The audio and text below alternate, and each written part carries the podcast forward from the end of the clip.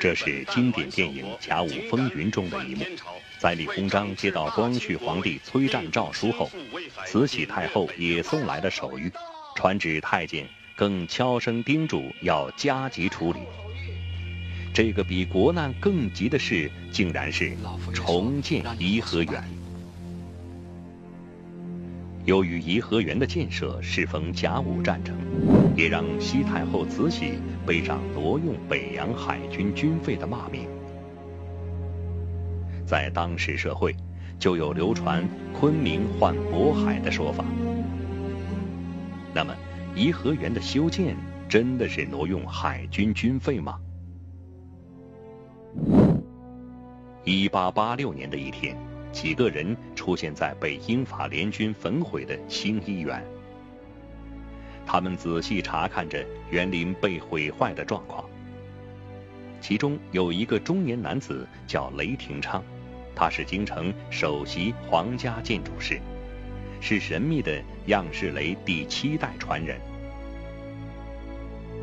他们到这里的目的不是凭吊国耻。而是受醇亲王奕轩命令考察，要在这片废墟上修建一座新的地上天堂——颐和园。让我们把时间再往前拨。一八七三年，刚刚亲政的同治皇帝下诏要重修圆明园，诏书遭到掌权的恭亲王奕欣与朝内诸多大臣的反对。醇亲王奕轩甚至当庭痛哭，陈述国力衰微，时局不稳，不适宜大兴土木。经历同治中兴时期后，洋务运动带动了中国经济的飞速发展，这让慈禧太后再一次想到重修皇家园林，让西方洋人们见识见识天朝风范。然而这一回，醇亲王奕轩却是带头支持，并且是亲自主持重修工程。醇亲王奕轩的态度为什么来了个一百八十度的大转弯呢？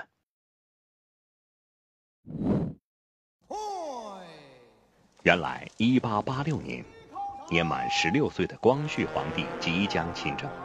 他希望通过颐和园修建，让慈禧别在皇宫里指手画脚。作为皇帝的生父，奕轩也出于对儿子利益的考量，将自己的立场来了个一百八十度大转弯。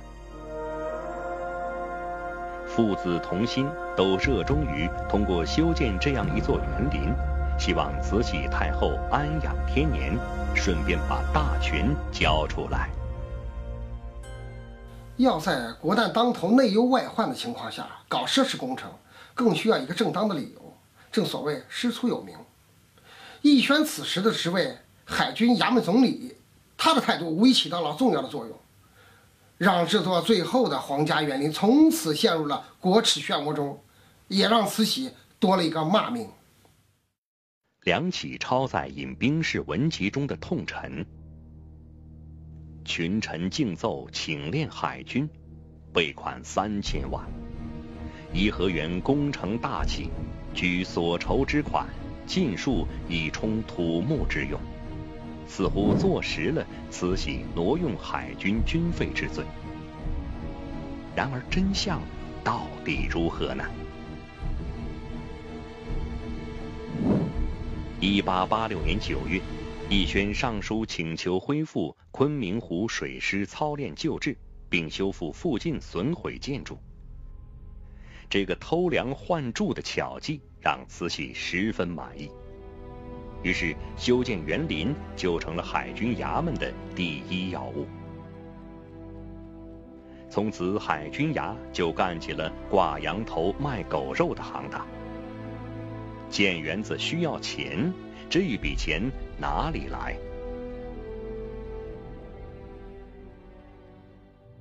奕轩以海军名义四处筹款，一个以海防名义筹集社会捐资，其美名“海防报效捐”，实为公开卖官鬻爵。另一项通过李鸿章要求各地总督、巡抚任军二百六十万两，称为海军巨款。此外，还以创建京师水操学堂名义向外国银行借款。可见，建设颐和园的费用只是以假借海军的名义筹备，而非本就该用于海军的军费。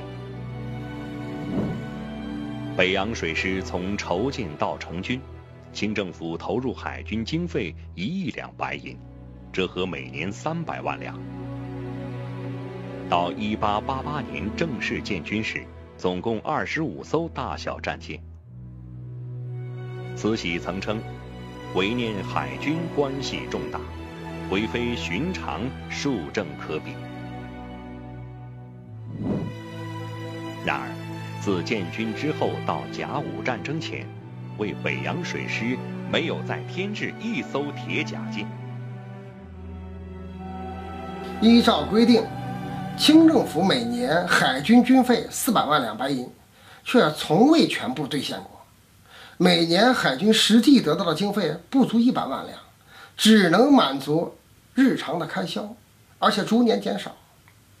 李鸿章全集中提到，从前拨定北洋军费号称两百万两，近年停尬者多，遂仅收五六十万。一八九一年，时任户部尚书翁同龢及光绪帝老师匪夷所思的上书要求暂停南北洋购买外洋枪炮、船只、机器两年，直接给中国第一代海军发展断锤。而这竟然得到了清廷统治者的批准。那么？就连慈禧也称关系重大的海军，北洋水师的海军军费到底哪儿去了呢？在短暂的同治中兴后，晚清的经济遭受了一场重大打击。一八八三年，西方爆发经济危机，与世界经济交流日益加深的中国也受到影响。而地方节流税收充实小金库，国库空虚的状况进一步加剧。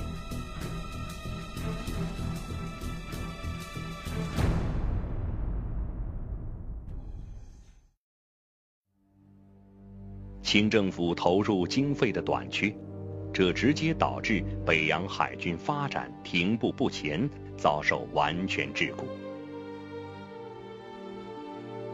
一八八八年，北洋水师预定购入三百箱炮弹，但因为军费不足，只购入了三发炮弹。战争爆发之际，北洋海军请求户部拨款二三百万两以作战费，结果只得到十八万两，且迟迟不到位。然而，清宫内廷花费却没有停下奢靡的脚步。一八八九年，光绪帝大婚花费白银五百五十万两，足以购买三艘定远级铁甲舰。虽然慈禧没有直接挪用海军军费，但在国难当头，慈禧的万寿庆典竟花费了五百万两。此外，各地督府认捐颐和园筹款踊跃，却因财政困难无法足额完成每年规定给北洋水师经费汇结。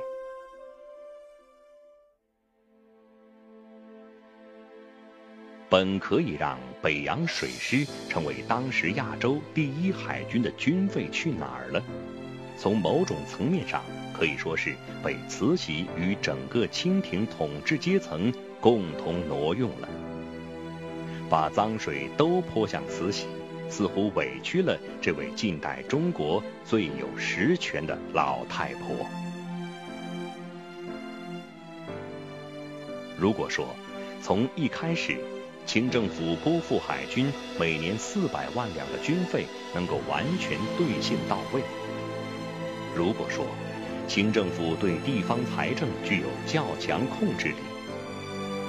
如果说户部不上奏禁止海军外购军火，只是历史没有如果，没有假设。